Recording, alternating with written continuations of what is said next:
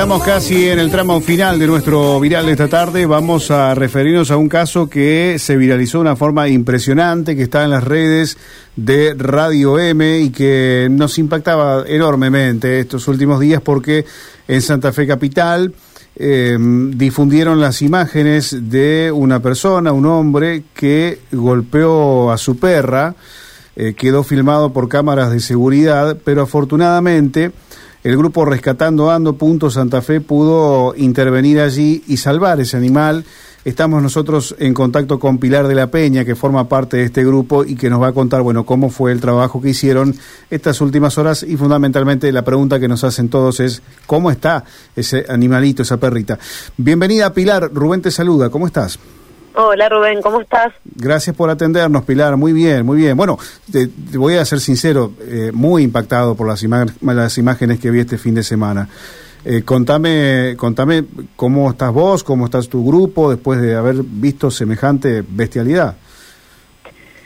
Mira, la verdad que lamentablemente para nosotros no es algo nuevo ver este tipo de maltrato. Eh, esto es algo que nosotros solemos verlo todos los días este, tal vez no tenemos la prueba o el video específico como para verlo, pero sí sabemos de eh, animales que están en situaciones similares o que están viviendo o atravesando situaciones muy similares a las de ella.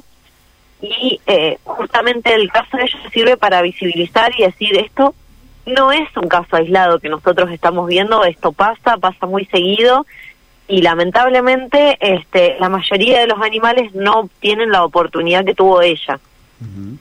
¿Cómo fue que se enteraron ustedes? ¿Los vecinos se contactaron? ¿Cómo, cómo fue, digamos, que ustedes eh, ya encendieron las, las alertas enseguida? A nosotros nos llega el video de por parte de los vecinos el viernes a la noche, el sábado a la madrugada, eran más o menos las doce y media de la noche. Eh, no pudiendo en ese momento hacer demasiado, tuvimos que esperar al, a primera hora de la mañana del día siguiente.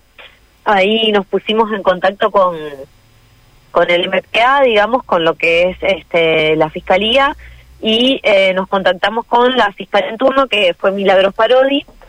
Eh, le comentamos la situación, hablamos, le pasamos toda la información que teníamos y ella fue quien arbitró todos los medios para eh, poder acceder, digamos, a eh, la perrita que nosotros era en realidad lo que nos, nos preocupaba.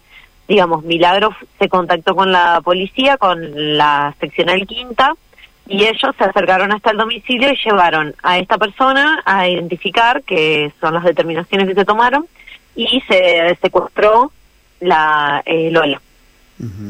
¿El, nombre, ¿El nombre de la perra es Lola?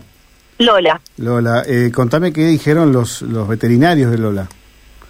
Eh, en un primer momento, bueno, se hizo, este, bueno, primero la evalúa el veterinario policial, sí, que es quien le va después un informe a, fiscalía, eso va todo en el expediente de ella.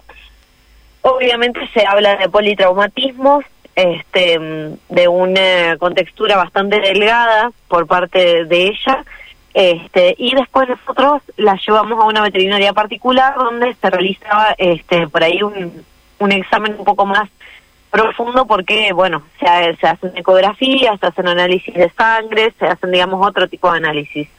En la ecografía, en la, en la primera ecografía, eh, aparecieron algunas marquitas en algunos órganos que podían ser este, compatibles con algunas microhemorragias que podría haber surgido ella a, partir de los golpes. Y sí lo que tenía era un dolor bastante acentuado en la zona de la cadera y las patas traseras. Hoy, por ejemplo, fuimos a control, ahora acabamos de volver de control con ella y gracias a Dios está todo bien, dio todo bien.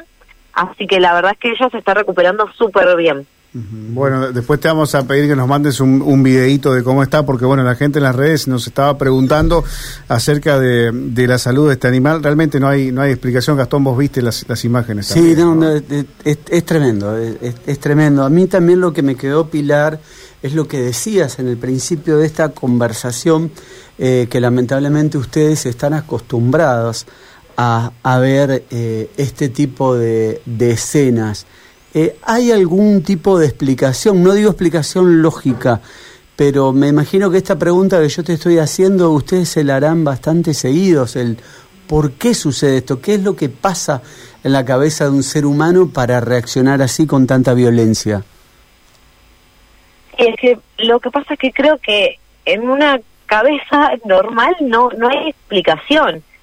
Eh, lo que lo que desencadena es esta paliza, esta golpiza que le dieron a ella, no tiene explicación. O sea, nosotros lo que vemos en ese momento es una perra que está paseando con su propietario y que por una fuerza que él hace con la correa, la correa se tensa y provoca que la criatura caiga al piso. Claro, porque y la responsabilidad recae sobre la perra, es ilógico. Sí, sí, sí, sí, sí. Digo, eh, por si alguien todavía no, no lo vio, le contamos que él mismo es el responsable que hace caer a la nena con, con la correa de, de la perra. Eh, bueno, vos, vos nos decías que, que, trabajan mucho eh, sobre, sobre esto.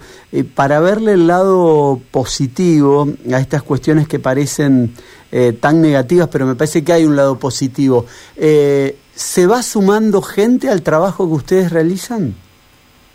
Sí, la verdad que por suerte la gente acompaña bastante. Siempre, obviamente que nosotros trabajamos con colaboraciones, ¿sí? O sea, todo el trabajo que nosotros hacemos es ad honorem y dependemos mucho de la colaboración de la gente para poder seguir rescatando. No solo lo que es la colaboración económica, eh, constantemente estamos pidiendo hogares de tránsito, por ejemplo, este, que son personas que alojan en su casa temporalmente un animal, el tiempo que puedan lo reciben y lo acompañan en ese proceso de recuperación eh, gente muchas veces que nos puede ayudar a hacer traslados de un lugar al otro del animal o hasta la veterinaria y devolverlo a donde estaba. Es decir, es una red bastante grande. Si bien nosotros en el grupo somos tres nomás, eh, por suerte la gente, eh, una vez que uno le muestra y expone el trabajo que se hace, invita a que la gente se pueda ir sumando. Bueno, estamos entonces recomendando a aquella gente que quiere seguir y quiere colaborar, rescatando, dando puntos Santa Fe. Un último caso que ustedes subieron es de un perro que hallaron eh, con, eh, ayer con un alambre en el cuello, ¿es así? Sí, eso fue un llamado que le llegó a la policía ecológica y ahí ellos se contactaron con nosotros para ver el tema de la atención veterinaria. Eh, este es un perro que también, como te decía, situaciones de maltrato todos los días. Eh, este es un perro que lo han intentado ahorcar con un alambre. Eh, la verdad que el estado de este animal es muy distinto al de Lola. El, este perro está en estado crítico. Realmente no sabemos si va a sobrevivir. Este, porque está muy dañada todo lo que es la zona de la tráquea, todo lo que es la zona de la garganta. Tiene un ojo reventado porque le han dado un golpe con algo, este, pierde sangre por la boca, o sea, es tremendo, realmente la situación de él es minuto a minuto, está sedado, está intubado y así los chicos de la veterinaria y de BTR lo están manteniendo con vida. Pero han, hemos intentado despertarlo y tenemos unos gritos de dolor y de delirio que no le permiten, digamos, no son compatibles con la vida, pobre, así que de momento permanece sedado. Tremendo, tremendo lo que puede llegar a ser el ser humano. Bueno, Pilar, gracias por este tiempo y bueno, por haber eh, formado parte también de esta intervención para, para salvar esa perrita. Muchas gracias. No, muchísimas gracias a ustedes. Hasta luego, hasta luego. Pilar de la Peña sobre el final, eh, después de bueno de unas imágenes realmente muy, pero muy impactantes, eh, una